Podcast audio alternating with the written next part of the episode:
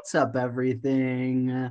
With a dearth of topics to talk about, we're turning to our favorite podcast hack, robbing topics and entire discussion questions word for word from The Athletic. We'll be borrowing heavily from Dom Luszczyszyn in this episode, so we're sorry about all the mean things we've said about him in the past. Well, kinda. It's time to talk about some negative opinions of the Blues, the World Junior Championship, and God knows what else as we dip into the mailbag. So let's get started and let's go, Dom.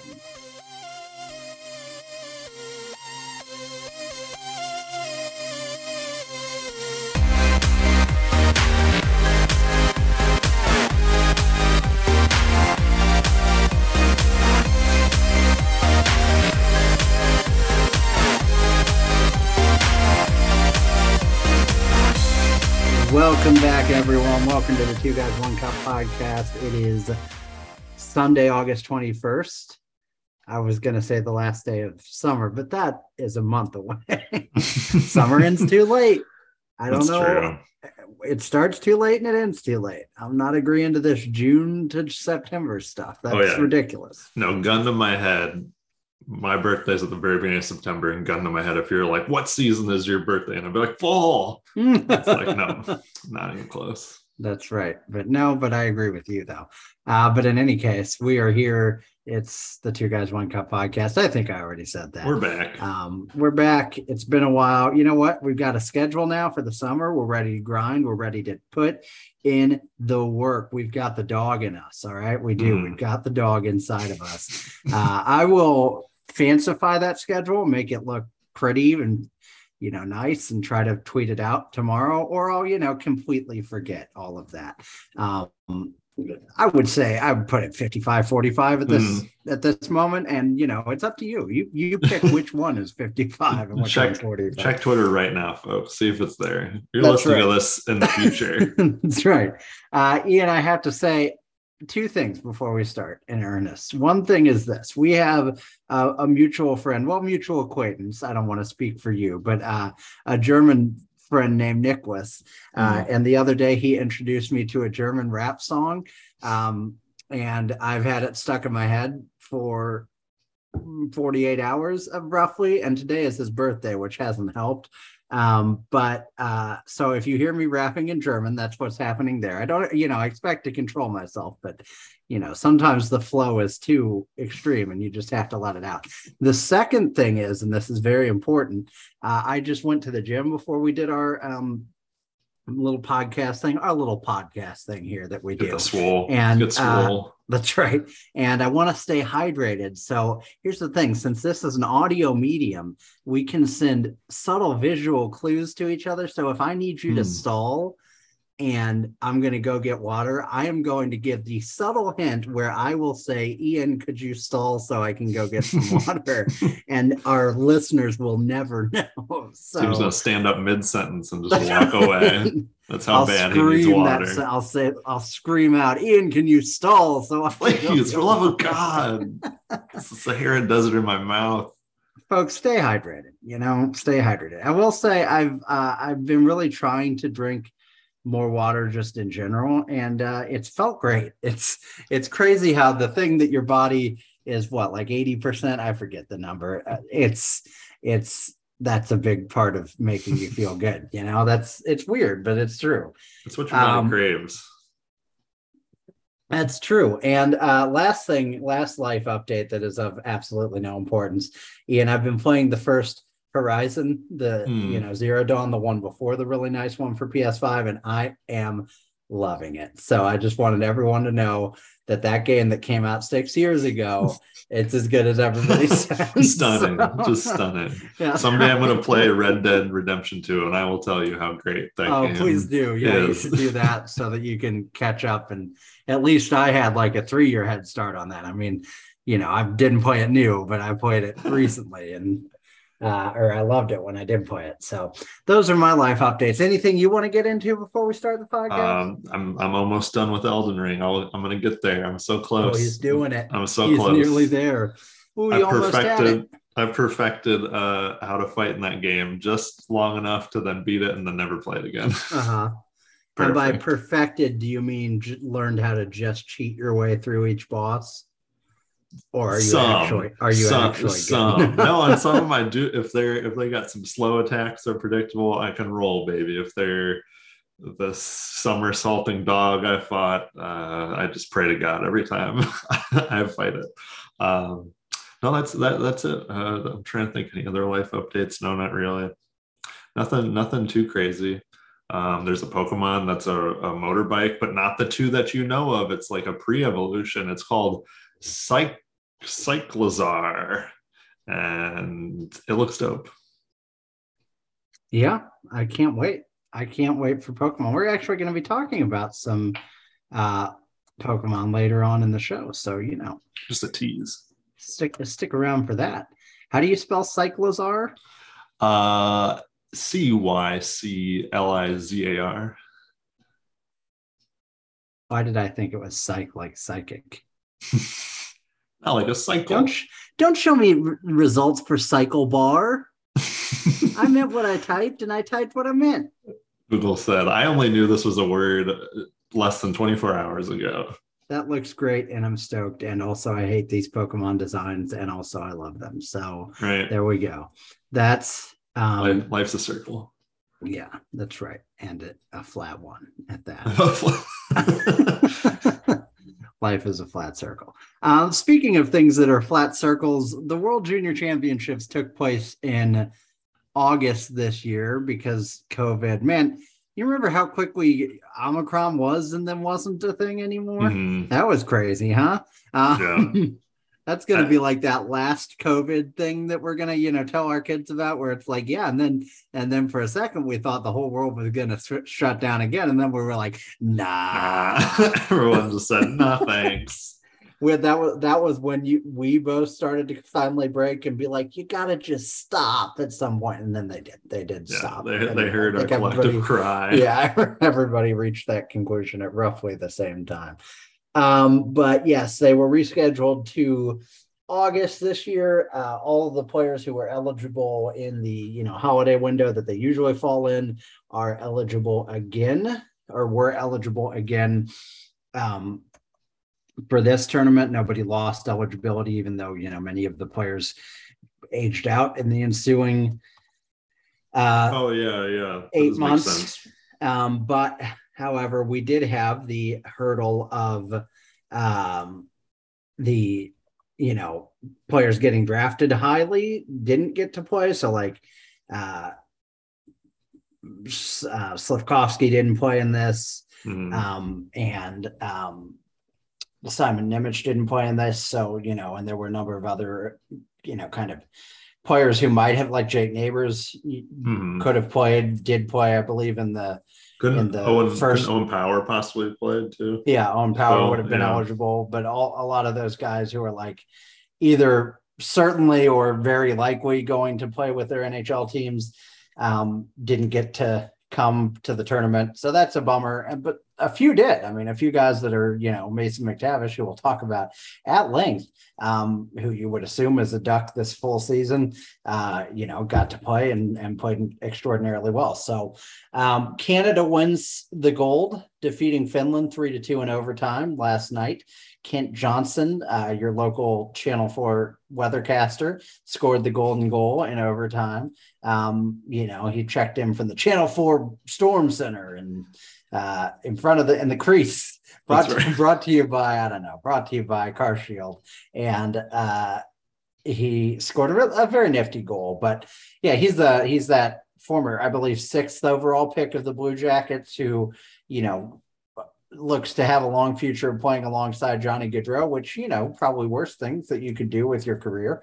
Um, Gaudreau even tweeted out something like, you know, way to go, Kent Johnson, Blue Jackets. I feel like, you know, have you ever seen that NHL rumor bot Twitter account Mhm. where it'll just be like, you know, Sidney Crosby has been traded to Magnitogorsk or whatever. you know? Yeah, yeah. Um, I feel like I feel like Johnny Gaudreau tweeting about Columbus Blue Jackets prospects in the World Junior Championship is basically that level of weird, you know, like Mhm. okay, this is happening. Um, but yeah, Canada, despite entering under a cloud of well earned controversy, not for any of these players, you know, credit to them.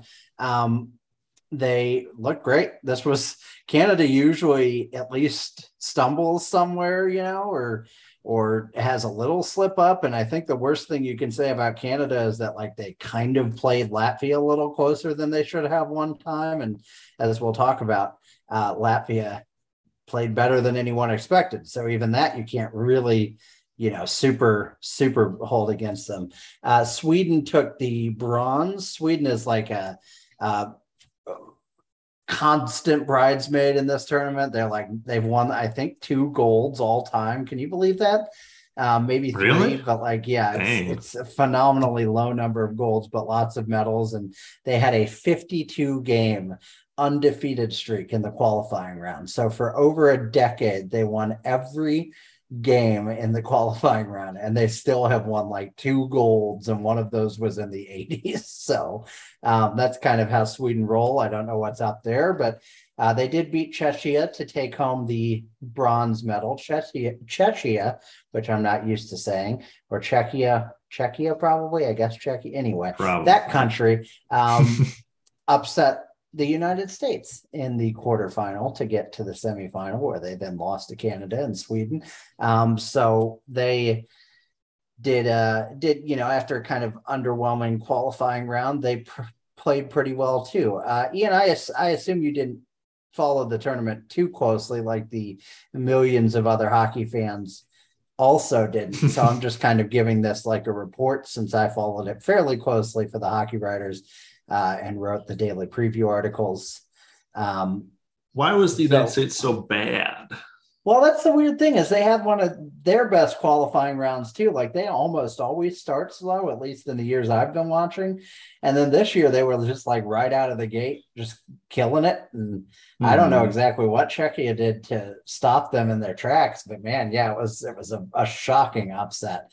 And it was four to two. You know, I mean, I think that involved a, a late empty netter, so it's still a very close game, but you know, it wasn't like wasn't like a, a squeaky one nothing overtime victory or something. It was well earned. Yeah, like Czechia, I feel like is a always kind of like the fifth team, maybe like sixth team if you include Russia normally. And that, you know, I them beating the US or beating a Finland, the Sweden, whatever. I can see that happening. It obviously did happen, but it's just crazy to me given the fact that I was checking these standings like every day and I saw the United States was like second you know, only to Canada. And I was like, oh, we're looking pretty good. And then all of a sudden I was like, mm-hmm. what the mm-hmm. hell? This is like makes no sense. So I mean, you just play a bad game, it stinks, you know, it's it's a one and done. Um, but I guess for some of those players, much like Canada or any of these other teams, um, they can come back, you know, depending on your age and whoever you are yeah. or what team you've been drafted for. You come back and play um, this December and January and get a, get another shot at it. And the U.S. was really lacking um, a lot of star power at this tournament. I mean, they had Logan Cooley was playing, Luke Hughes was playing. Um, so they had some guys for sure, and and you know they certainly shouldn't have lost to Czechia, I don't think, but they weren't. There wasn't that centerpiece up front, or or those you know kind of go to guys. It was more a lot of like late first, early second round kind of guys that you know. Mm.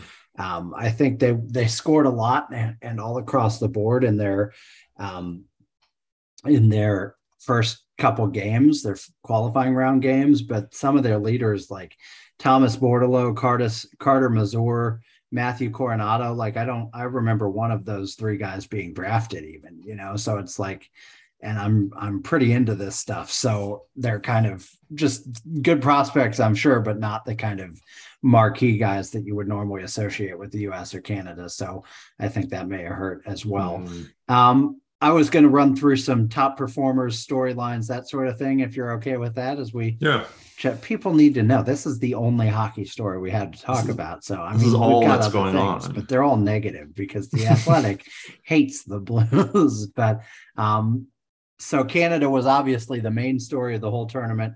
Mason McTavish, which is by the way just a mm, chef's kiss of a name.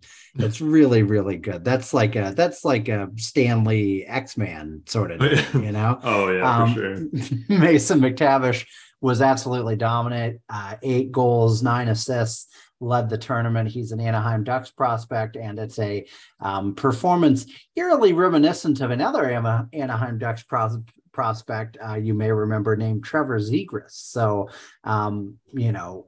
Zegras, I believe last year, the last full year that they had one, um, had a, a similarly dominant performance. So that would have probably been over two years ago now because they canceled the one tournament. But um, he had a similarly dominant performance. And, um, you know, now McTavish has and probably will go straight to the NHL, I would assume. Uh, Olen Zellweger, who's another, you know, prospect I don't know a lot about, but he was another Ducks prospect. He finished third in points with two goals and nine assists. He's a defenseman. Uh, Logan Stankoven, who I know we love just because of his name. Uh, it's actually Stankoven, but you know, I'm going with Stankoven. Uh, he looked great. He's a Dallas Stars prospect. I really wanted the Blues to draft him. Um, Connor Bedard, presumptive first overall pick next season, uh, looked very strong as a 17 year old playing with some guys, you know, a lot of guys over 20. That's pretty impressive. Um, and Kent Johnson, we already mentioned, looking great uh, both on the ice and behind the desk in the newsroom at Channel 4. Um, Finland had a lot of scoring early on. They are kind of a, Finland's kind of the, you know, third or fourth team when you rank them. Uh, usually coming into these when Russia's in, in play, but they pretty much always find a way to challenge for a medal and be there at the end. They've been really successful at the WJC for for a while now. I believe they have three goals in the last decade, three golds in the last decades, maybe only two, but a lot of medals in general. Joakim Kemell, uh, who went to Nashville this year, another player I was hoping would fall to the Blues, but I think he went 17th. He was very strong. He had four goals and eight assists.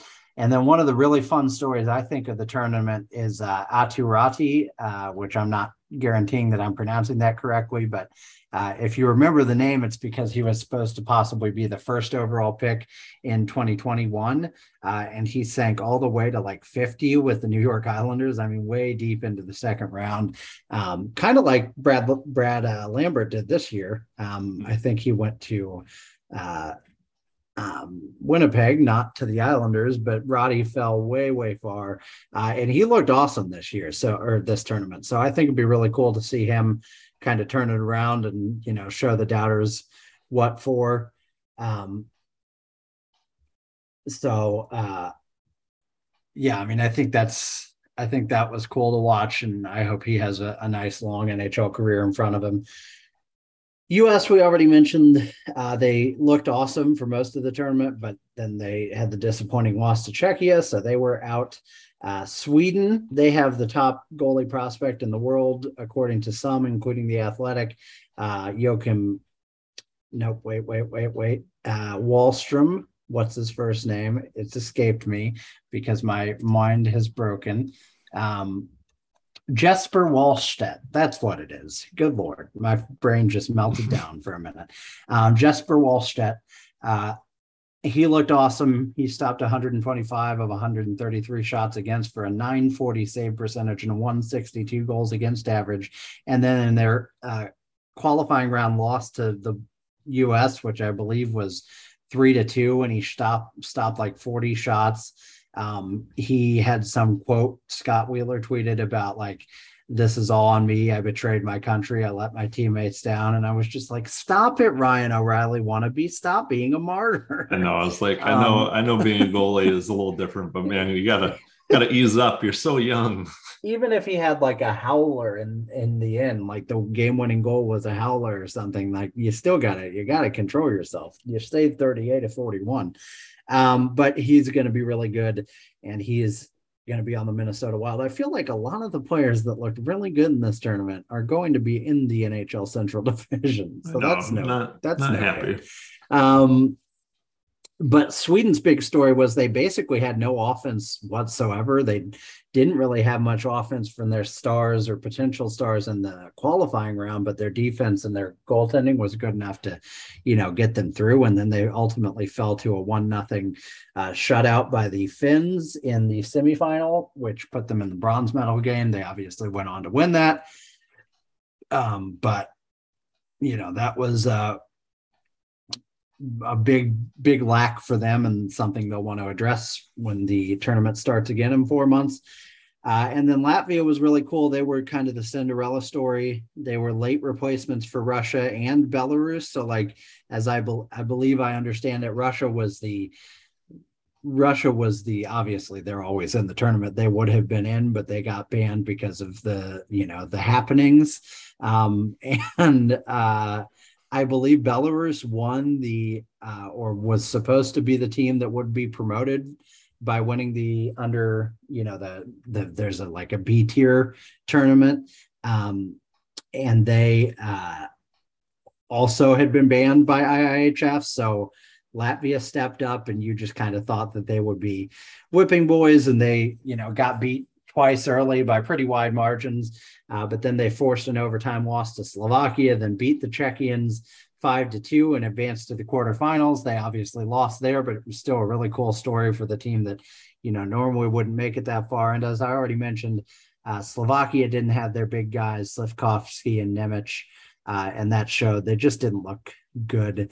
I think the two teams, the the teams I didn't mention here specifically, Switzerland, Germany, Austria, and uh, I didn't say much specifically about Czechia, but um, you know, nothing super standout for them. Austria and, and Switzerland were not great um, and are kind of lacking star power. Germany is really lacking the power that they've had in recent years too, with your Seiders and your um, Tim Stützles and those kinds of guys, JJ Peterka. Um, they didn't have really any any super high NHL prospect kind of guys. So they were they actually looked pretty good. So props to them. You know, they're they seem to be building a program that's actually going to last and not just, you know, a couple of big stars, but um, they didn't make it super far. Uh, so next year's tournament starts in about four months. It will be December 26th. That's pretty much always the day after Christmas um, through January 5th. Um, it's it's actually going to be really cool like winter because you've got the World Cup from like right around Thanksgiving up until mid December, and then you get the World Juniors starting right after Christmas. So, um, going to be a cool time for international sports. That'll be a lot of fun to watch. Um, but I thought we could talk about some of the Blues players that might be making it uh, next year. I was triggered to think about this because Scott Wheeler tweeted out his uh, what Canada's 2023 World Juniors team could look like, uh, and he included Zach Bolduc on the fourth, third line uh, with um, Fantilli, who I believe is like a, a, top three prospect. I think he's the third of the top three prospects in this upcoming draft, and uh, Matthew Savoie, who was drafted this last year. Um, so uh, yeah, I mean, a Bolduc, I think, is I wouldn't call it a lock because obviously Canada's always got a lot of talent. You got to be right. healthy and all that, but you assume that he'll probably be there.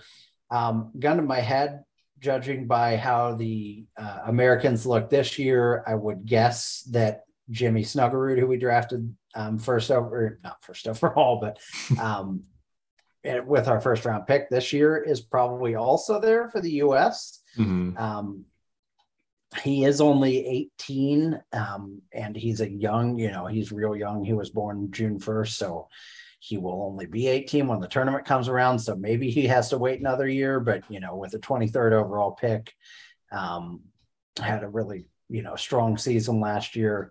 Uh, i think he'll probably make it. Um, that's just a guess but um, you know i think i think he's probably going to make it that is, he's going to, I believe he's going to college, right? Not mm-hmm. so he may. There's always some question about whether college guys can even play, so that could always be a, a deterrent. He might not make it because of that. Um, Aleksanteri Kaskimaki, who uh, is a Finnish forward that we drafted this year, that I will pretend to know a lot more about in a couple weeks when we do the prospect pyramid. Um, he's got an outside shot. I just don't know enough about the hammer or the Finnish roster to tell you, like, yeah, for sure he's going to make it or for sure he won't. But, you know, I figure anybody drafted in the top three in the last couple years has a shot. Um, and then Simon Robertson, I also think uh, is, you know, an outside shot. He was the 2021 third rounder we took out of Sweden.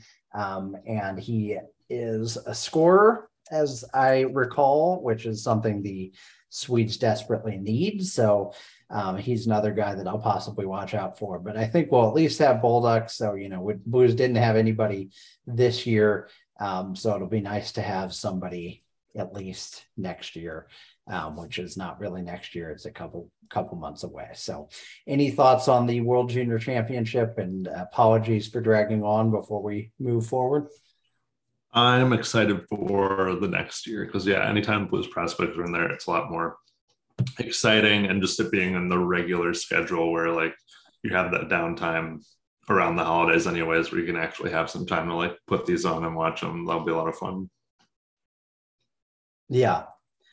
Uh I agree, and I'm looking forward to it. This one definitely felt, you know, there were basically no crowds, a combination of the time of year and and the stuff going on with Hockey Canada, and um, you know, I think, uh, I think it'll be a lot better to have it in. It's in Moncton and Halifax next year, so you know those smaller towns will probably show up because what the hell else is there to do in Moncton? And um, I think it'll be a lot of fun. I'm really looking forward to it.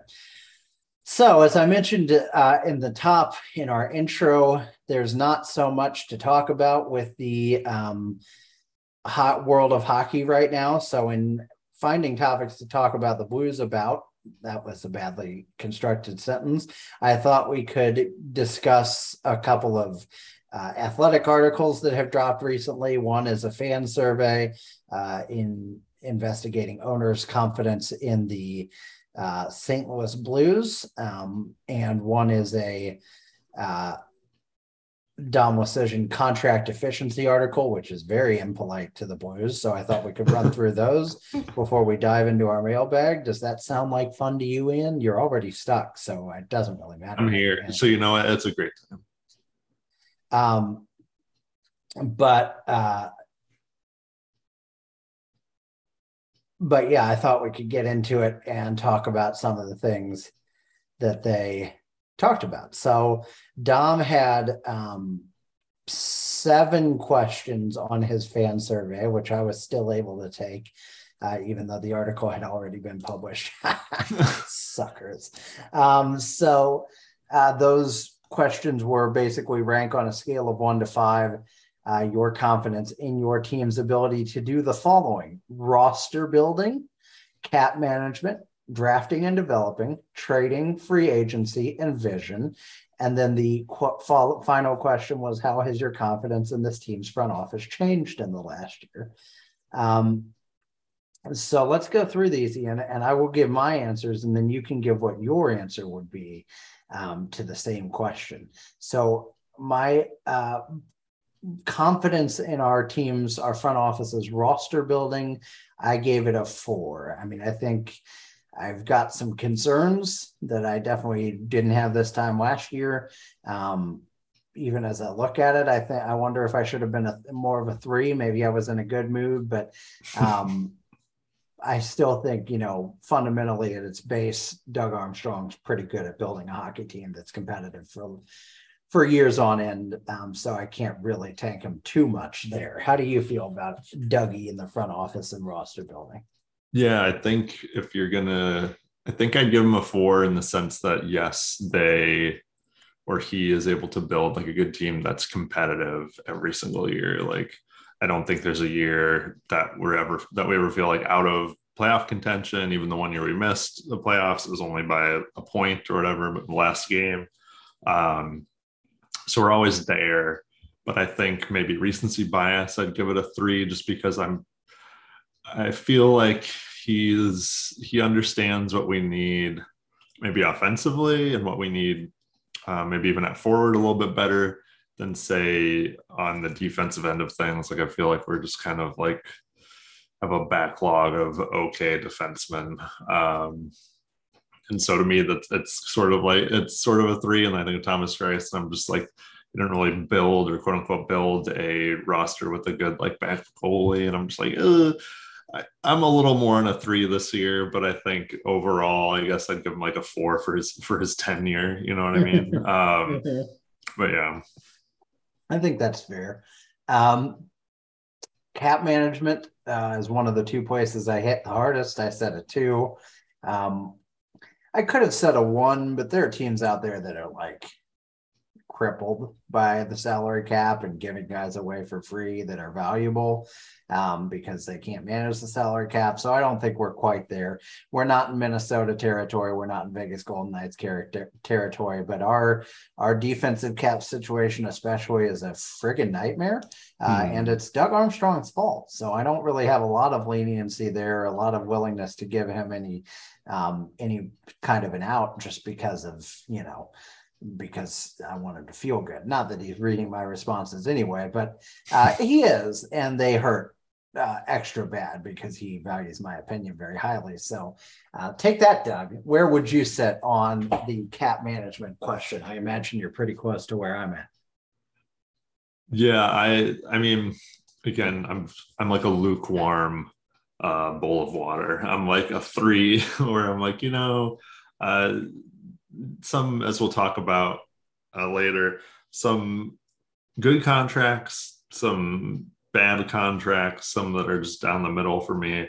I think our cap could be managed better than it currently is. I also think, like you're saying, we're definitely not in that tier where we're in cap hell or we have way too much money tied up in like just terrible players or anything.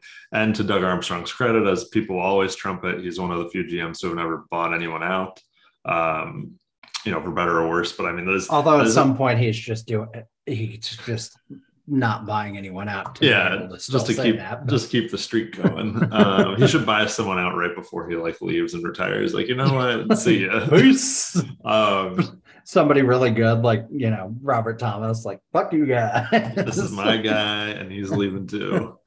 Ride or die with Robert Thomas. Um, yeah, I don't know. I give I give him a three overall. Again, I think maybe this summer, especially with the Nick Leddy contract, um, to a lesser extent, how much they're spending on Greiss, which obviously isn't a lot, but I feel like you could have spent that exact same amount of money on somebody better. Mm-hmm. Um, giving away Perron because you just couldn't stomach to give him a little bit more money. You know, it, lots of these things, unfortunately, the summer kind of rear their ugly head. But overall, I think he's a three. I think that's what makes him a good GM because I think a lot of these other things actually are even more in his favor. So having like okay cap management uh, doesn't sink him necessarily. Yeah, yeah, that's uh, that's about where I'm at too. I was probably a little harder than you, but drafting and developing, um, I give us a four. Uh, could be a three. I don't feel like we've drafted a lot of like I'm a little, I guess I, I guess I'm not a five because I'm a little unsure of where we are right now. You know, I haven't mm. really hmm. seen the Neighbours or the, or the, um, you know, Bolduc or obviously Snuggerud pan out. Um, but when you look at the grand history of, of, um, Armstrong's tenure, you know, we haven't ever had a first round pick that was just an absolute bust, the closest, you know, and and you would definitely qualify him as a bust, but um, Jordan Schmaltz, um, you know, as much as he wasn't a first round level defenseman, he still played NHL games, played for a couple teams, you know, had some time. Uh, wasn't that kind of like you look back and you're like, who the hell is this person kind of mm-hmm. name, you know? Um, you look at all the way back to like the first crop of guys that we drafted and developed, Perron, Oshie, um, Backes, Berglund. Um, I know a lot of those guys predate um, Armstrong, but then you look at Tarasenko and Schwartz, um, Barbashev, you know, all the defensemen, Edmundson, Parayko, all those guys that we've drafted. And then obviously most recently with Thomas and Kyrou, um, you know, to some extent Binnington, although he's more of a of a kind of diamond in the rough miracle sort of situation and Joel Hofer. I mean, I think the record speaks for itself. Honestly, maybe should have done a five here. I mean, how many teams are really, you know, pro- consistently producing quality NHL players without picks above the 20s, you know, which mm. we mm-hmm. haven't had in, in years really. So um, I think that really speaks to the the Blues talent, and maybe they should have been even higher. But where are you sitting on this one? Yeah, I, I think I give them a four just because we don't seem to necessarily be um, who am I thinking of? Maybe like Detroit in the in the latter years or in the earlier years that is, or Tampa Bay now, where they're like hitting on like all their like fifth rounders and sixth rounders and stuff, which is almost more you know luck than anything. But I do think, like you said, the Blues managed to develop NHL players with the few picks they do have, the later round picks they do have. And it is something that um, you take for granted because if you look around the league, there's a lot of teams, uh, the Oilers, the Buffalo Sabres, you know, some of these teams stink for as long as they do be not only because they're like mismanaged or you know shitty trades or signing around people but they're doing a lot of that stuff because the, nothing's coming for them because they make these picks and that these people are complete busts and even mm-hmm. like the mm-hmm. first or second round which is when you should be hitting on guys um those that's not a guarantee so just because the Blues like, well, yeah, they hit on that first round guy, you know, Thomas, Kyrou, whatever. They maybe hit on a second round guy, and then everyone else is just kind of a a wash, or maybe or maybe they make it here and there. They're kind of a a plug-in guy, an HL player. It's like that's that's still really good because you can you're yeah. not guaranteed that by any means. Um, so I think the fact that pretty much every player that the Blues have drafted and needed to be a player in the NHL has become that, um, or they have become that. That's that's a big deal, and that, I think that gives them at very least a four, and like you said, maybe even a five, because that's that's not a given, and they mm-hmm. they do it consistently. And my anxiety brain can't take that as a positive and actually has to worry about when when is the other shoe going to drop, which means that we're doing a good job. Yeah. Um, trading, I was a, a no hesitation five. I don't know many guys in the NHL who have a better track record of trades that have almost exclusively never bit him in the ass uh, than Doug Armstrong. Even the trades I didn't want him to make, like Nick Leddy, other than the re-signing, which really isn't part of the trade, seems to seem to have worked out pretty well. Mm-hmm. He's able to get rid of contracts through trading. He's able to um, acquire great players at absurd deals. I mean, the Pavel Buchnevich price um, in hindsight is just embarrassingly low. Ryan O'Reilly, you know, you can talk about, oh, Tage Thompson scored 42 goals last year, but you know, we'll see if he's a Brad Boyes or not. But I certainly don't. Even if he, even if he's a consistent 40 goal scorer for the rest of his career, I don't consider that trade one that I wouldn't do over and over again in my sleep. Um, and that's been true, you know, really his entire tenure all the way back to Halak, Bouwmeester, um, you know, uh, Tarasenko, even that trade. Um, mm-hmm. Anytime he's needed to make a major move other than the Tkachuk deal, which um, didn't really weigh into my thinking here at all because it was a trade that he didn't make, and and maybe that's his fault. But um, yeah, I gave him a five, pretty pretty without a question question here. Where were you? Where would you sit if you had answered these? Yeah, I'd, I'd give him a five for sure because I mean, the only trade I can think of off the top of my head where I'm like, eh, in retrospect, is like the Oshie trade. And mm-hmm. even then, at, at, that time, I was like, yeah, we should trade Oshie because he's not working on this team right now. And we got, um, what's his face? I can't, uh, I can't, I can see his name. Brouwer, Troy Brower. Brouwer, thank you. Um, mm-hmm. Troy Brouwer, who gave us that that fun game seven goal against Chicago. Again, it didn't work out in the long run, but even his worst trade still had something fun come of it or whatever. I know yeah. some people will go back and look at like the Ryan Miller trade and be like, well, that wasn't a good one. But I was like, again, in retrospect, or like that's maybe in 2020, looking back on it in hindsight, but at the time that was a move people wanted to make and i'd still say it wasn't even the worst what move because you had to like, move on what were the consequences we didn't yeah. lose anybody that really went on to do anything. I mean, I think Halak was good. He had a great career, but like he was done here. Didn't they clear um, Chris Stewart with that too? Halak and Chris Stewart. Stewart. Yeah, people they were going to trade um, him anyways. I don't even remember. I think the first round pick they gave up became like nobody important. like I said, Buffalo and we got Steve Ott, who was with the team for like a decade. So oh know, yeah, that's right. I'm sorry, I didn't mean to cut you off, but like I don't think that's really if that's your worst blemish as a as a GM. Uh, yeah, those are those are totally just like whatever trades. And again, I think at the time they were trades that people wanted to see make or made anyways. So I yeah, I don't I can't think of one that was like just terrible. And again, you you take that for granted because there are there are uh GMs that just make shit trades. Mm. Uh Peter Chiarelli, who's in the uh, front office now.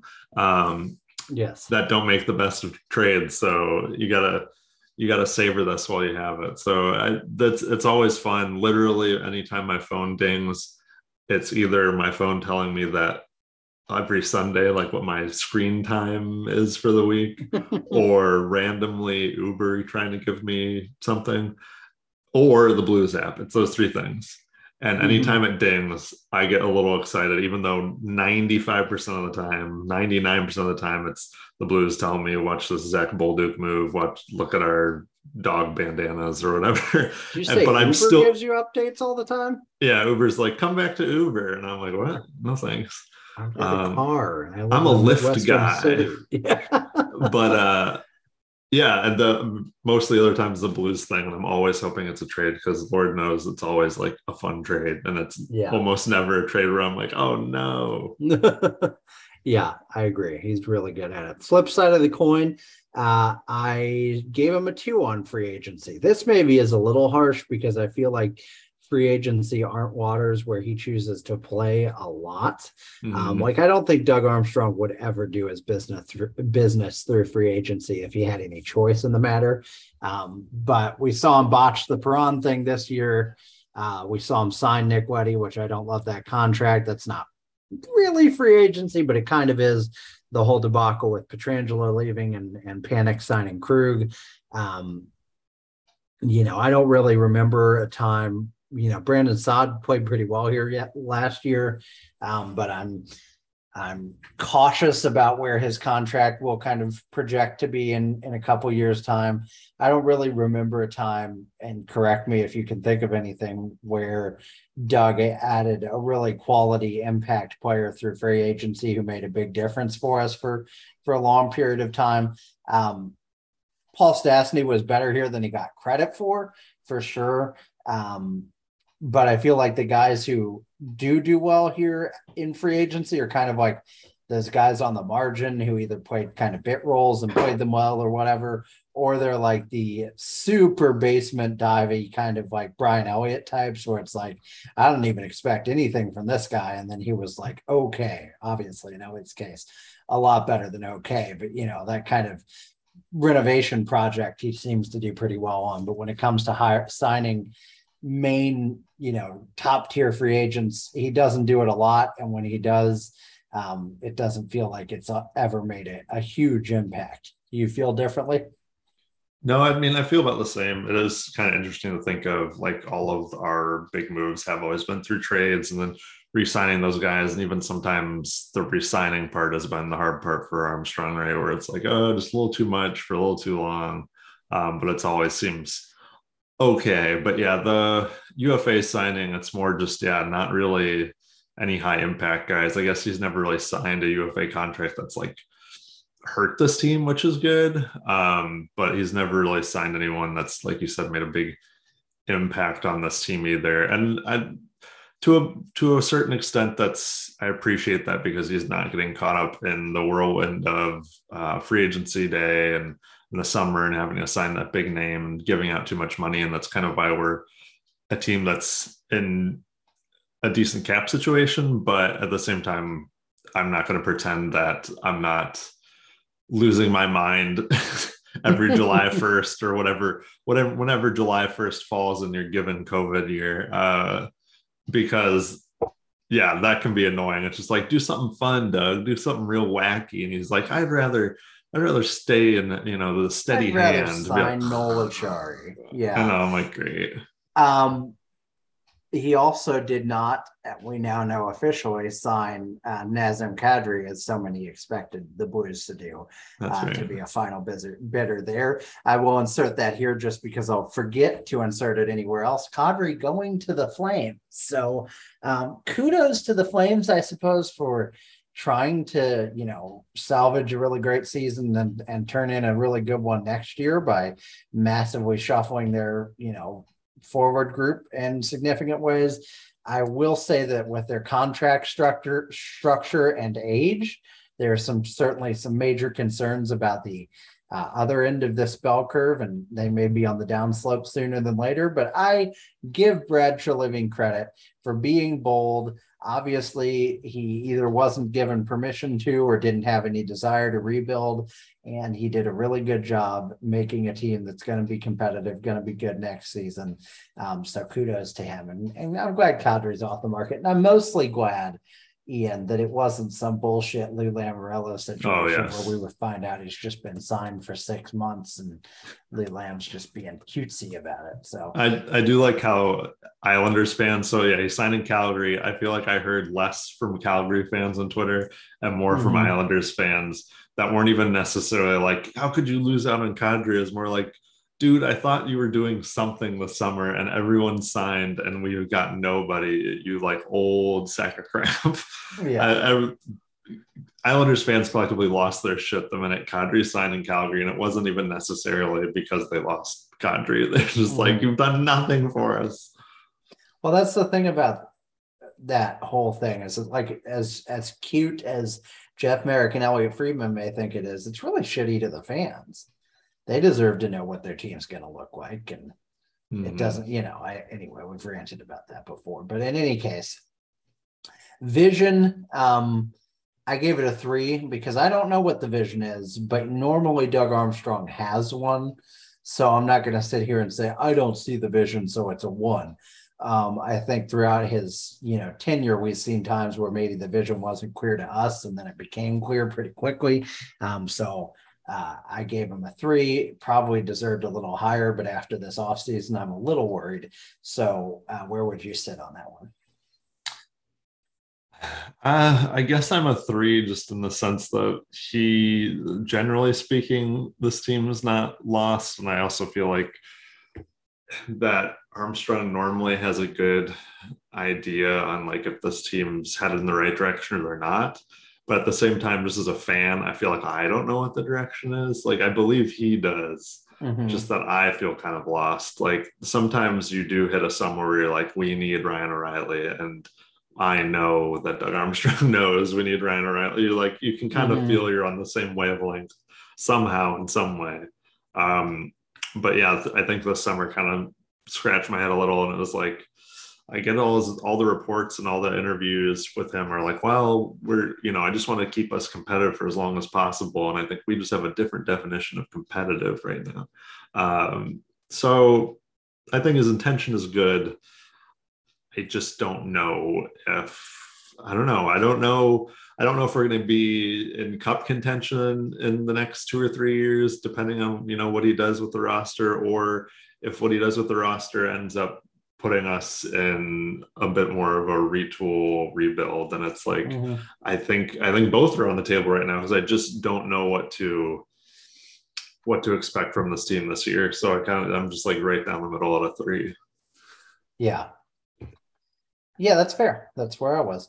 Um and then I think you'll answer this question the same way as me. So let's answer it quickly. How has your confidence in this team's front office changed in the last year? More confident, no change, or less confident? I went comfortably with less confident because of the Perron stuff, the Leddy stuff, missing out on Tkachuk, still having Tarasenko and and um, Scandella. Uh, for pretty much all the reasons we just talked about in the vision section, I went with less confident. You? Yeah, definitely less confident. Um, you know, not not leaps and bounds or anything, but it's like, yeah, definitely not um not necessarily feeling the same vibe as Armstrong at this point. So I don't I don't know. I'm sorry, Doug. I want to believe. You can make me believe again, but right now, I just I'm I'm questioning you he a could, little bit, sir. He could, he could always hit us with that pre-camp howler trade. I know. It's like, come on, give me that Justin Faulk trade. Let's do it, baby. Come um, on. That's the Tarasenko trade. My dad's convinced that Tarasenko is getting traded like before the season starts. I could see it. I mean, I, that could also be the Lou Lamoriello thing too. That's the mm. frustrating part of it. That's well, that's what I told them, right? I was like, well, they don't have, they didn't get Johnny Gaudreau, they didn't get Kadri. They need they need scoring. I was like, I don't know. I don't Yeah. know. I don't know. Um, but we'll not speculate on that yet. Um, quickly running through what the fans and the public he had. He had a 32 team survey and then a, a one team survey. So uh, running through what pe- people said on all of those. Um, the uh, overall, we got a B minus 3.6 out of five um, with the one to five rankings. Uh, that was good for 12th in the league. And I don't know if that's fans, public, or total. I guess it's total. Um, but it's interesting. The public generally more positive than the fans. Well, I guess that's not true. I guess there's only a couple places where they're even different. Um, but uh, roster building, the public gave us a B for ninth. The fan base gave us a B minus for 14th, which uh, was interesting to me. Cap management, we got a B minus from the public and a C plus for the fan base. I think the fan base is a little more plugged in on that one. Draft and develop, we got a B from the public and weirdly a lower B. I don't know exactly how that's calculated though from the fan base. Um, 10th and 14th trading the public gave us a b minus and the fan base gave us a b plus with uh, a seventh overall ranking you know i think that's to be expected. We're paying a little closer attention. Free agency both gave us a c plus vision both gave us a b minus and total as mentioned b minus from both. Um, change in confidence over the last year the interesting thing here is that the public got more confident by 13% um, and less confident by 19%. The fan base only 3% said more confident and 48% said less confident. So that's a pretty big uh, shift, I would say. Um, any thoughts on any of that from the public? Um, the, the public's right. I, it's interesting that it's interesting the fan base. I mean, I guess it makes sense. This fan base is going to know what the cap structure is, and these contracts will be better than the uh, the public necessarily. But yeah, it's interesting. Fan base give them a give them a C plus, whereas the public gives it a B minus. Um, because I honestly really think a lot of fans are like this. This contract's fine. This contract's fine on Twitter. So I would have thought that Blues fans would have overestimated how how nice these contracts are. Um, everything else, I mean, it looks like they're pretty aligned and everything. Trading, again, I'm a little surprised that fans say it's B, or I've taken it back. B plus for trading is good uh, for the fans. B minus out of the public. Maybe that's I'm assuming some of this a little bit of a recency bias too, where it's like, oh, they haven't really done that much trade wise or blah blah blah. I feel like Mhm. people. I think I even forget that the Pavel Buchnevich thing wasn't uh, a UFA signing. I forget that it was a trade. So like sometimes I think people forget he's even here. Yeah. Um, I mean it's one year, so I get it. But yeah, I mean I I actually agree with a lot of this. I think this was pretty measured in terms of like how both the public and the fan base view the Blues right now. Mhm. Um, I think it makes sense that there's no like A pluses and the fact that trading is the closest thing we have to like the best thing. And same with like cap management and free agency being pretty low. So, you know what, Blues fans, good job. You understand this team. if Yeah. you're subscribing to the athletic, you seem to actually know something about the Blues and therefore uh, align with us because we know something about the Blues. Yeah. Speaking of the athletic, we're not affiliated with them in any way, nor are we sponsored by them. But considering that we're ripping off pretty much our entire episode from their uh, article content, you know, if you're not a subscriber, I would just say it's a great experience and you should consider it. Uh, so please don't sue us, Jeremy Rutherford or Dom Luszczyszyn. Um, moving right. on Throw to another yourself. Luszczyszyn article. Uh, we'll run through this a little bit quicker because it's sad and boring, but he ran uh, through contract efficiency for every team, and the Blues got absolutely roasted. Um, I think they finished 23rd overall. They were justifiably roasted on a lot of things, but um, the ugliest part is that there is no surplus value on the defensive side. He obviously feels very low on the Parayko signing, ranking at one of his 10 worst. That came out before this. Um, so that's uh, pretty ugly. Everything on the de- defense was a C plus at best. That was for Bortuzzo, Mikkola, and Faulk. They were projected to have minus 2.1, minus 1.5, and minus 4.3 surplus quote unquote value. Um, and then Scandella minus 5.1 million, Leddy minus 13.4 million, Yikes, there's only $16 million on that contract. Krug minus 14.3 million and Parayko minus 31 million, which by the way, I'm a I'm a big not Colton Parayko fan, and that's absurd. Um, so uh Dom, you know, and he's gonna address it here. Um, his model really hates the blues um, and he always says well maybe i should adjust it because they keep outperforming it but he never does um, and then he's a really snobby douche about it when he's called on it and that's where i start to have problems because just own it if you're going to be that but in any case, um, Pavel Buchnevich got our highest grade. He was an A minus, projected to have $10.2 million surplus value. Jordan Kyrou, $4.8 million surplus value. Uh, he's just got one year left at 2.8 million though. The Thomas contract came in at a 2.1 million dollar surplus value. Um, we'll see if that holds. You know, he could have another fantastic year and start to pro- prove that wrong. Josh Leivo and Ivan Barbashev both on one year deals. We do have a lot of forwards on one year deals. Mm-hmm. Um, Noel Acciari, Logan Brown, Ryan O'Reilly, Vladimir Tarasenko, Klim Kostin, all projected to be at less than a, a million dollars negative surplus value. Excuse me. And then Brandon Saad minus 2.2 million. So that's not too bad. Uh, that would be our almost best defenseman. Um, and then Brayden Schenn is the other one that he really hammered at a minus 13.1 million at a D plus. Overall, he says, as if the Blues fans didn't hate me enough. Well, here they are, one of the league's top teams languishing near the bottom five in cap efficiency. Oops, which is where he gets kind of douchey. So you don't have to be a douchebag, Dom. Just just own it. Just say that your model says it, and then don't be a dick about it. Uh, we know already that the model unfairly brings the Blues down a peg, and that will come across when grading the team's contracts. A lot of players are better than GSVA gives them out to be, makes them out to be, and so the team's contract efficiency is likely better than given credit for here. Players like Ryan O'Reilly and Vladimir Tarasenko come in looking like slightly negative value contracts when they're probably closer to slightly positive, especially O'Reilly uh, Jordan Kyrou should look like a much bigger steal too, and Robert Thomas has the potential to really outproduce his deal. However, that doesn't excuse some of the longer term commitments for much older players. On the forward side, that's Brayden Schenn, who has a terrific bounce back season in terms of production, but has six years left at $6.5 million. He doesn't drive play well enough to be worth that in the back half, given that he turns 31 at the end of the month.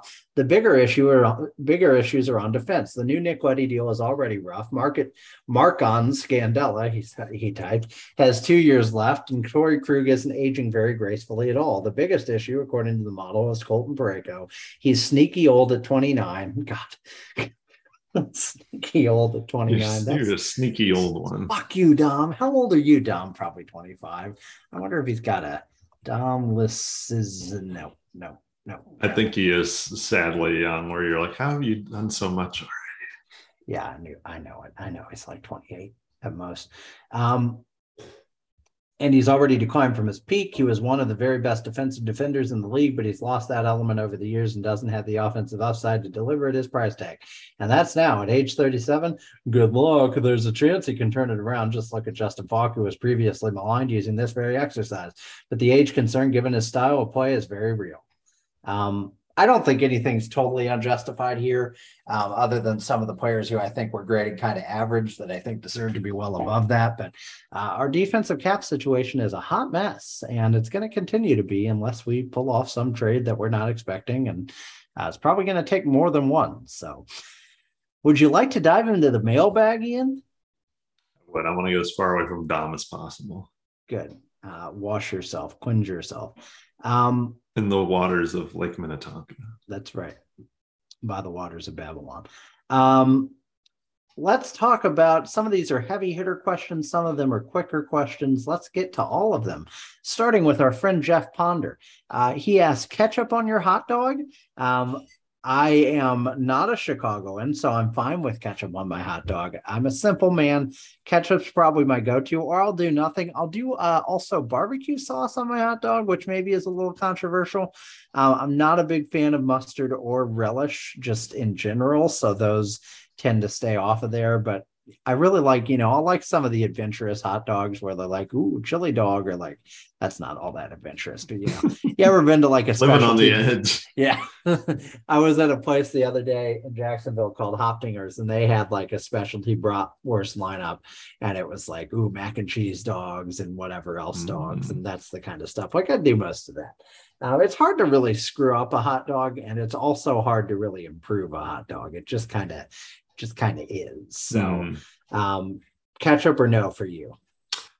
I I'll eat one without ketchup. Like I I'll Oh yeah, me too, a- for I'll sure. get a hot dog like a for yeah, I'll get a hot dog for like a dollar fifty or whatever, as you do at Costco, and and just chow down on the thing with nothing on it. Uh, ketchup on it, I'll put ketchup on it. it tastes good with that with ketchup on it. If I'm getting a Chicago style dog, I won't have ketchup on it. I mean, obviously someone else is making it for me, so they're not going to throw that shit on there. Um, I love Chicago hot dogs. I know you say you're not a big mustard relish person, but mustard relish, the the way too big tomatoes on the side, like the little peppers, all that stuff. The peppers that I- are like fluorescent green. I love it. It's so good. I want to say I'll eat it in that context. I'm not like I'm not like so anti mustard and and relish. I just wouldn't put it on like a dog at home. But if I'm Mhm. eating like a proper Chicago dog, oh sure, I'll do that all day. Chicago, you, you fucked up your pizza so hard, but that's in my in my humble opinion. Wow. But your hot dog game, amazing. I'm gonna be controversial. I like the pizza. It's not the best. I don't think that's controversial. I think a lot of people like like well, deep I mean, dish. controversial here. Ian, we disagree on almost nothing. So you know, um, we got to take the controversy. those those deep dish those deep dish pizzas. When people are like, "You want a deep dish pizza?" I go, I ask them for like for dogs.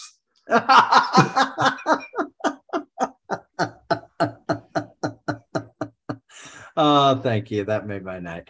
Um, and if you don't know that story, just listen to every episode in our archives until we tell it at some other point. Mhm. Um, that guy at that guy 819-62843 tweets uh, will the special teams be as good as they were last season uh, i don't think they'll be as good when you lose a major coach and you lose a major force in david Perron. it's hard to imagine how they could be as good um, Hmm. but will they be considerably worse i don't think so i mean i think they'll still be very good probably not best in the league, but top 10 probably. I would still think we're probably in that category. What do you think? Yeah, it, power play. It's going to hurt not having Perron for sure. Um, being the, the poor man's poor man's poor man's Alex Ovechkin in his in his spot. That's going to suck. But hopefully, a Jordan Kyrou, um, even a Jake Neighbours, perhaps you know, can fill in for some of that, take some of those goals on themselves. So that'd be nice. Penalty kill. I thought we we did pretty well, and I don't really necessarily see that changing. So I think it can be. I think it can be about the same. I think the power play of either of them is going to take the step back. But I, I was trying to look it up real quick. I think we were we were top ten for sure. So I think we could still be top ten. It might just be you know might be eight, nine, ten, or something like that. Yeah. I, I just think we still have we I don't like that David Perron's not here, but we still have nine, no nine, eight other forwards that scored 20 plus goals last year. I don't think that's necessarily going to happen again, but those all there's eight forwards that have that capability. So you put those guys in the power play, I think they're going to produce. Yeah. Yep. Um, I agree. I think we'll be fine.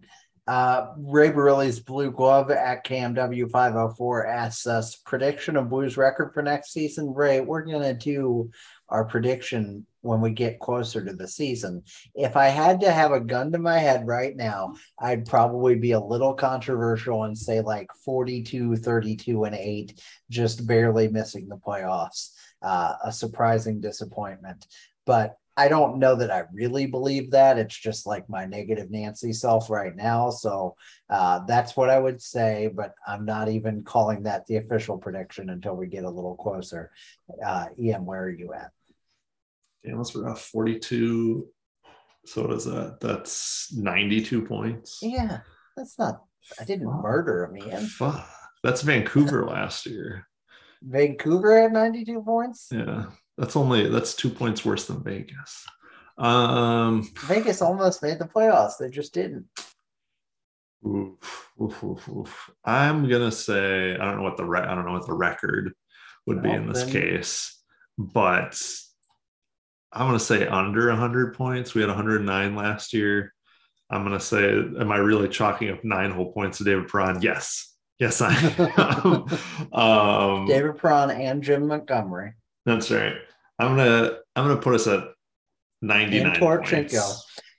But I think, I mean, I really think the big one is Billy Huso, we, which we sometimes forget about. Oh yeah.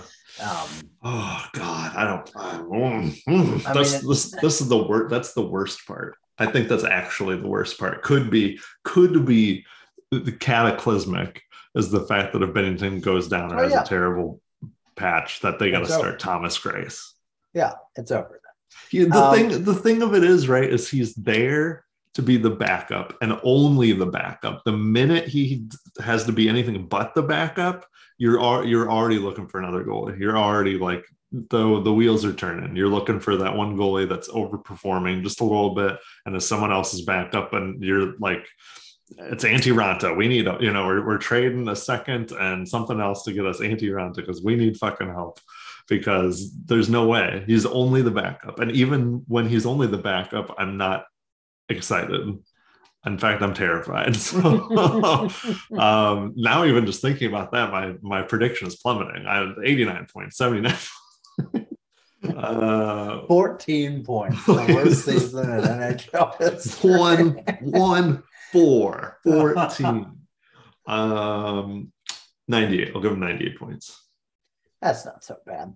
Um, we got a couple of similar questions. Uh, Dr. F117 Nighthawk at Dr. F117 Nighthawk, nice work, uh, said how, but also why.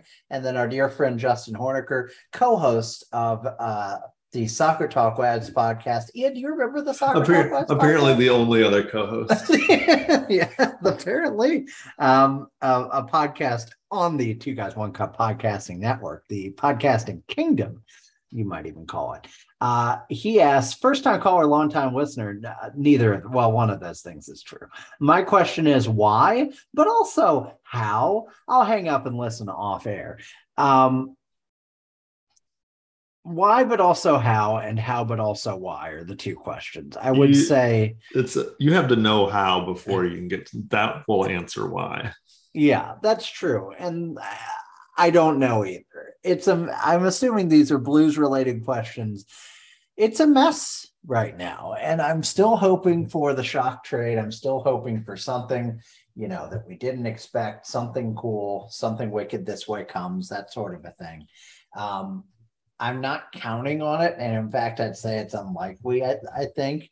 Uh, but I would love for it to happen because I do feel a little bit like um, you know, we're I mean, we're just clearly a worse team right now. So uh, I would like to either be better or be more consciously rebuilding. And the fact that we're doing neither right now kind of worries me. Any thoughts on that? I I think the only thing that's like making me excited about this year is it's a couple things, but it's like I'm seeing Thomas and Kyrou hopefully take take the reins even more than they did last year. Um, being able to see Neighbours hopefully crack this lineup and, and what he can do at a young age. And that's it.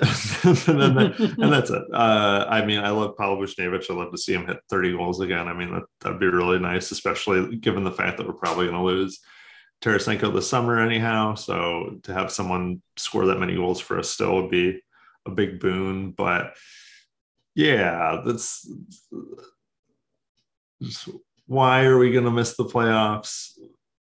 Um, it's because of the how, because no one could score. Just kidding. Um, I don't know. I don't know. It's it'll be interesting. I feel like there were a lot of moves made by other teams, and some of how the Blues do, and you know, this league is going to have come down to how the Central shakes out, right? Like, I think Winnipeg is a dumpster. Um, I think Chicago is even more of a dumpster.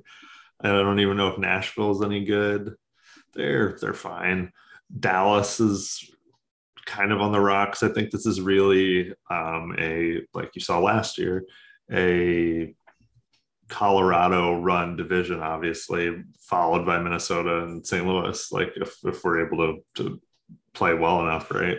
Because um, the rest of this division is either a, a giant question mark or just terrible. so so you should be able to to at least make the playoffs. I think. Um, that's how this team will do. And why will they not get past the first round? Because they're going to play uh, Colorado. That's why. Yep. Yep. Yep. That's the that's the thing. That's the thing, man. I, we're gonna beat that drum this whole year. I think. Thankfully, we'll be distracted by actual games, but until until that season starts, I feel like it's just like are you good enough to beat Colorado? And if it's and if your answer is no or I'm not sure, then you you don't have a good team. I mean, you might have a good team, right? But like you don't have a good enough team to be winning the cup. So that's the hard part. When you're in a division, you're we're basically back in the division with the Hawks, right? More or less.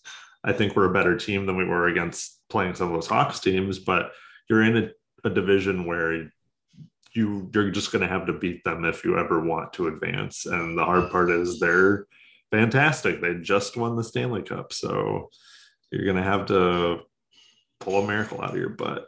Did I answer how and why? That that's more of a what, and also who.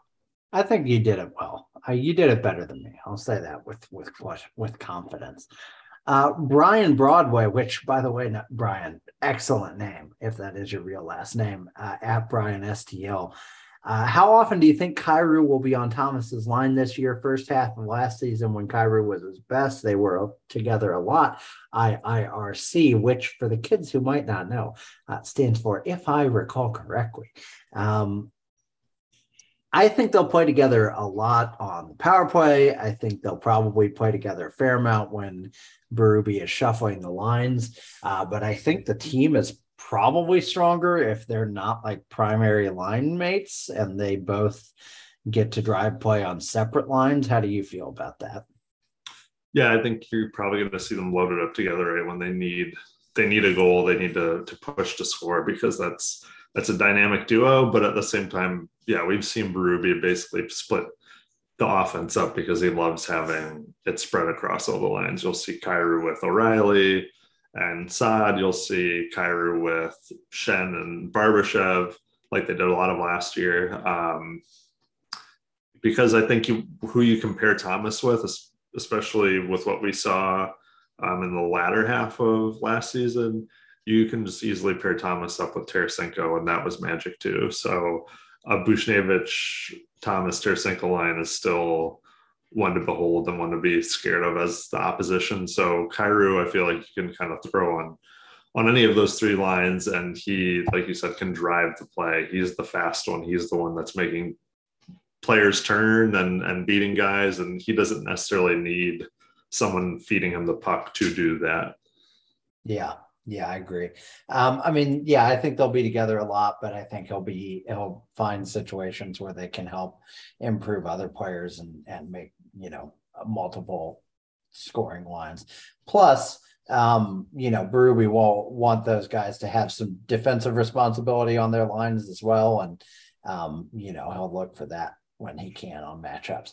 Uh, Variety Sports Network at Variety underscore Sports underscore uh, asked, want to come on for a show? Uh, we'd love to have you on to talk Blues hockey. I, you know, I, I think we'd do that anytime. I don't want to speak for Ian. He barely comes on his own podcast. So yes. you talk to our people. You, our people will talk to you. Yeah, we'll put you in touch with our agents. Uh, Producer Tim. That's right. And uh, Gift Jeff um, who's just had a child. Congratulations, Jeff. Uh, I made reference to that in the last in the intro because uh, we're terrible people and we forgot to formally do it. Yes, congratulations. Episode, um, and because I'm an even more terrible person, I made uh, reference to it by making fun of him in the intro. So yes, congratulations, Poor Jeff. form. Welcome to the world, little Callie Rosen Nickerson, and uh, you know um, we're we're glad to have you aboard this tele- celestial body. Is that a thing that you can call the planet? Oh Um, boy, you can if you believe in crystals. well, it's flat anyway, so? That's right. Um, Welcome to the disc. Yeah. Uh, now, finally, I'm very excited by these last two questions. I don't know if one knew about the other. Um, they did, obviously, because of how things work, come in uh, at different times. So one of them could have read the other. Um, Patrick Yoder asked us, and he's at the pie in the sky, but pie is spelled P-Y, uh, which is very clever. I gotta give him, I gotta give him that because that's those are his initials, folks. That's how that worked. Uh, he asked red version or blue version. Um, and then David A. Kism or Chisholm at Kism underscore D. Uh, this this was really cool. I was you know kind of shocked when I read this. He said, "I just want you to know that I'm a counselor who works with kids. When you guys talk about Pokemon, it actually gives me good material to use with my clients because they're obsessed with it. So any Pokemon related rants would be appreciated. LOL. So I thought these questions went hand in hand. First of all, I, I wanted to be very clear with uh, David Kism. Uh, Ian is actually not allowed around children. So I hope that you're just reproducing what uh, you hear on the podcast and I live across from a school, and that's okay. Yeah, but those are like grown up children, you know, they're like, uh, Is it bad? Is it bad that I earlier then I was going to tell you my plans tomorrow morning are to sit out on my deck behind my house and watch everyone go to high school and be like, ah, I ain't got to do that shit no more. That's awesome. Uh, I love that. Thank you. Uh, that's my you're my spirit animal for that. Is this their first day tomorrow or Oh, something? yeah. Nice. Yeah, these those poor, poor, poor bastards. We won't tell you what school it is.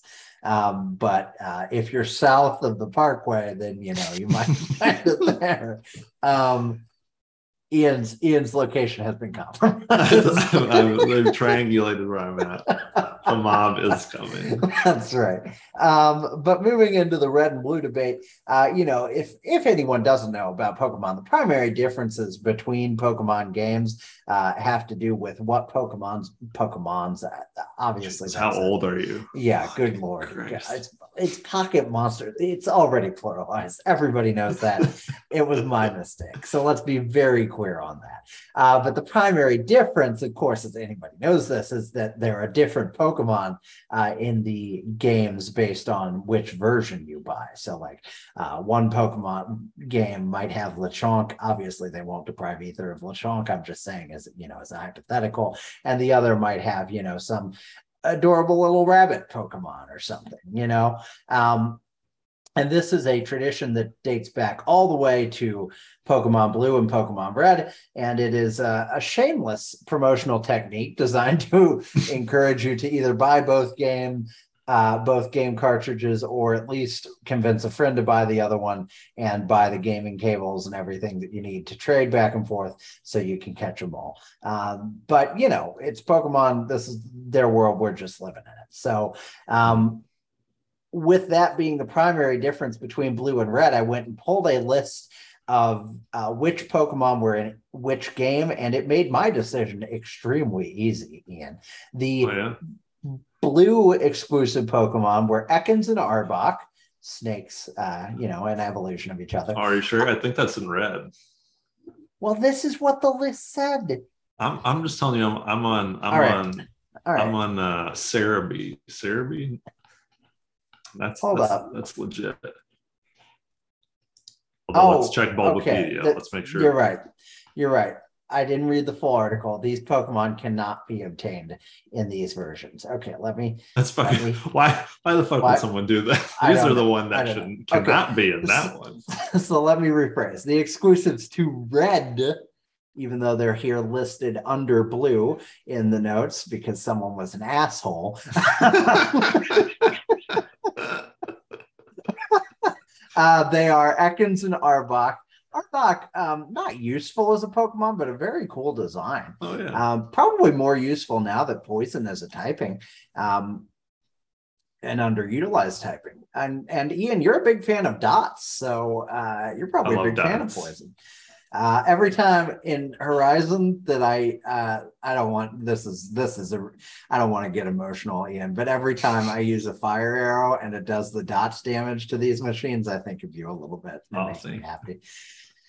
Um, they also in Pokemon Red uh, have Oddish Gloom and Vileplume, the trio of grass Pokemon. They have Mankey and Primeape, uh, Primeape. They have Growlithe and Arcanine. They have Scyther, and they have Electabuzz, and then uh, you can't get Mew in either game, so that's fun. Um, the blue versions exclusives, which are listed under red because someone was an asshole, uh, were Sandshrew and Sandslash, Bellsprout, Weepinbell, and Victreebel, Meowth and Persian, Vulpix and Ninetales, Pinsir, and Magmar. Um, Ian, having said all that, do you want to go first or do you want me to go first on which version uh, I prefer? Or you know, I I had blue first, but I think, uh-huh. but eventually I got red. I was also so young that I don't really remember how I acquired these, but like I had blue first. I remember that much. But I must have played a lot of red because I remember having Arbok on my team for a long time. Mm-hmm. And I always feel like I, I spiritually drift more towards blue and, and olive blues, um, cool, cool colored brethren so like blue version silver version sapphire mm. uh, mm-hmm. diamond all that stuff i'm always like oh the the cooler colors um and i like some of these on here i like Pinsir, i like sandshrew and sandslash but i feel like red's got the cooler ones like again mm. arbok i used a lot um Mankey and Primeape were pretty cool. Growlithe and Arcanine, no question, awesome. Scyther's super dope. Electabuzz. I think I like maybe Magmar a little more than Electabuzz, but Electabuzz still very cool. So like I like blue, just like just, just I don't know, as I, I vibe with blue, but I think the better Pokemon exclusives are in red. Uh I agree wholeheartedly. Um I with no disrespect to any of the exclusives from blue except for Victreebel, because that whole evolution was just a uh, Bellsprout's kind of cl- kind of cute, but it gets worse from there. Um, man, some of those Pokemon that are exclusive to Red are like my dudes, and I can't remember dating because I'm so old now. I honestly can't remember if they became my dudes because like I played Red a lot and had them, or if they just were like my dudes all along. But like I'm a big, big, big Vileplume stan. Um, hmm. I'll get Vileplume in just about any game I can. I don't know why, because um, he's very weak to fire and stuff. But I, I like him slash her anyway. Primeape, I feel like uh, Mankey and Primeape were like big in the actual anime, um, and uh, I really remember their episode well, and I always thought they were cool because they were just like, you know, angry monkeys. Scyther, one of my favorite Pokemon designs of all time. He's like a little praying mantis ninja. You know, how can you, if you don't know what Scyther looks like, look him up because Scyther and Scizor, I got to tell you, just top notch in my opinion. Mm. How, how, do you feel about Scyther? Are you a big Scyther fan? Oh yeah, I love Scyther. Yeah, I mean, how do you not love Scyther? I mean, look at the guy. Look at him, man. It's, it's, I love him. Um, but then uh, most props have to go out to my boy Arcanine, who is top of the heap, up there, maybe maybe my favorite Pokemon of all time. Very, I mean, just I mean, how can you go wrong with a giant regal flaming dog? You know, like I don't know how you can mess that up. The boy is floofy and he's dangerous and that's a powerful combo you know? Um, floofy and dangerous is really what you're going for.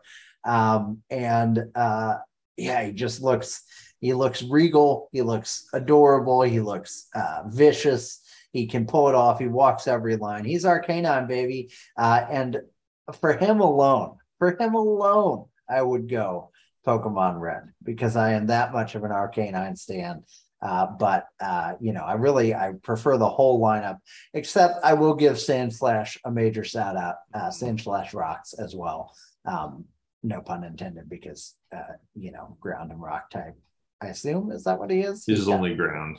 Only ground, but in yeah. any case, one of the one of the few one of the very few like Except in was only he a, ground types. when was like he a, in Gen One. when was he an ice Pokemon? Was that a Oh, Alolan? Yeah, was Gen Seven. Yeah, their Why their did- fake Hawaii version. Why were there ice Pokemon in Hawaii? What was what was going If on? you there? go if you go to the top of Maui or probably the Big Islands, it's it's cold up there. There can be snow in Hawaii, but you got to go to the very tip top. Okay, but then why did they make that a major feature? Video Probably more for just fun Every other things. one is set in someplace much colder. Um, they had a France one. France. France. Um, this new one's gonna be Spain. Is there any other new? I really like. I'm motivated to talk Pokemon now because of you know mental health of children depends on it. That's Uh, right. It's not self-aggrandizing or self-promoting at all. That's just that's just what our friend David Kism said. Okay, that's his words, not mine. These children um, depend on us.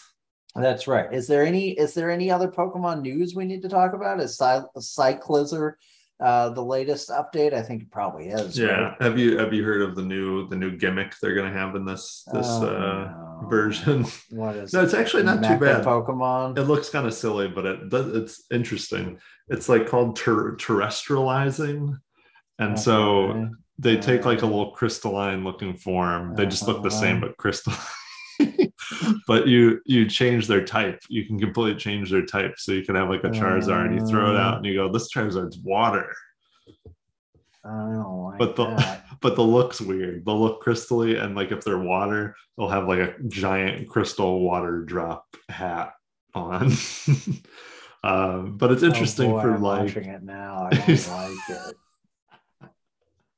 Why do they gotta like do a new thing every time? single gen. Be now. the same thing. Be one thing. I think for like Gen 3, they did double battles. Gen 4, they even did like some triple battles. Gen 5, I think they did sky battles.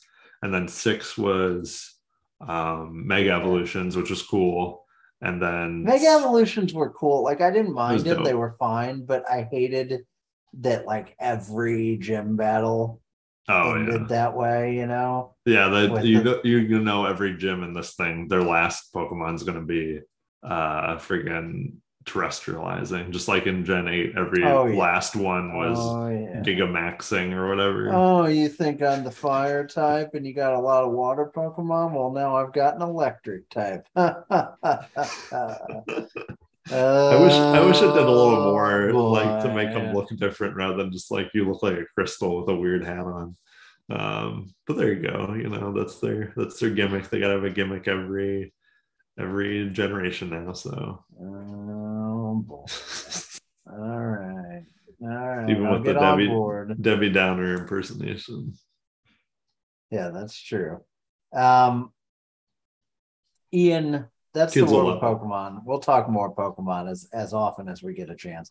Is there anything else you'd like to discuss? You finally saw the main event of SummerSlam all these Mhm. years later. Any thoughts? Any takeaways? Any major uh, ideas? I was glad that they actually used that front loader uh, of the tractor because I thought all he was going to do was drive. All Brock Lesnar was going to do was drive it up to the ring and then jump out like he did. And maybe he would like smack Roman Reigns' head against it or something. That'd be it. Uh, But when he like got in there and moved the ring, I was like, oh, that's pretty fun. And then when he like lifted it up, I was like, oh shit. And the only regret, and I get why they wouldn't do it because it's probably too hard and they don't want these guys to get actually hurt, was I was kind of hoping they'd go back in the ring like one more time. If they were a high flying, if one of them was high flying, I wanted one of them to try and climb to the top of that lifted up corner and like dive off of it. I was like, that's probably a little too actually dangerous, but that would have been dope. Um, otherwise other than i mean it was fantastic it was a great it was a great main event it's just I don't, you know, it's it's fun to enjoy WWE again. And I know a lot of people are, are into AEW. It just has never quite captured me, but like, oh, it's such a breath of fresh air to like I want to come home and watch Raw and SmackDown now. Do you know how many years it's been since I've been like sat down and turned on Raw and SmackDown on purpose on a Monday or Friday night? Not You having know, it in the background where i demand it there have been a couple nights lately in where I was like out doing something. It was like 7:30 on a Monday, and I thought, oh crap, I gotta get home. I gotta watch Raw. Um, that has you know it, it's it's just a what a turnaround. But tri- Triple H, we love you. You know how can you not? How can you not love Triple H? So, um, except for all the terrible things I'm sure he's probably done. But you know we don't have to talk. But as that. you know, as a professional. that's, just stuff. Yeah, it's professional. Exactly. Um, anything? I think there's been a pretty long podcast actually when you think about it. So uh, we've given pod, the people yeah. content. Anything else you want to say, or should we hang up and get out of here? Just hang up. Let the let the kids live their Pokemon dreams. That's right, uh, folks. Um, yeah, that's all I got to say. There's it's it's not the last day of summer. It's not anything. I mean, it's it's Nicholas's birthday. It's also Craig Counsell's birthday, manager of the uh, Milwaukee Brewers. I learned in passing today, so good for him, I guess. But um, that's all we got.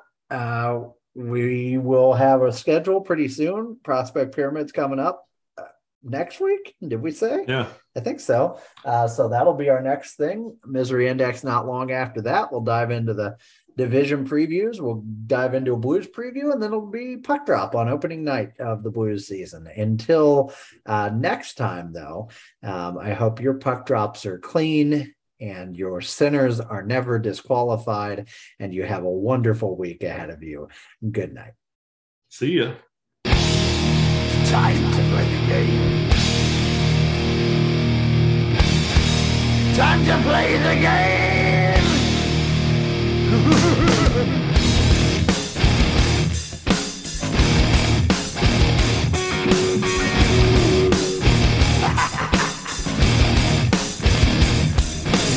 all about the game. And how you play it. all about control. And if you can take it, all about your debt. And if you can pay it, it's all about pain And who's gonna make it? I am the game, you don't wanna play me. I am control, no way you can shake me. I am heavy debt, no way you can pay me. I am the pain, and I know you can't take me. Look over your shoulder, ready?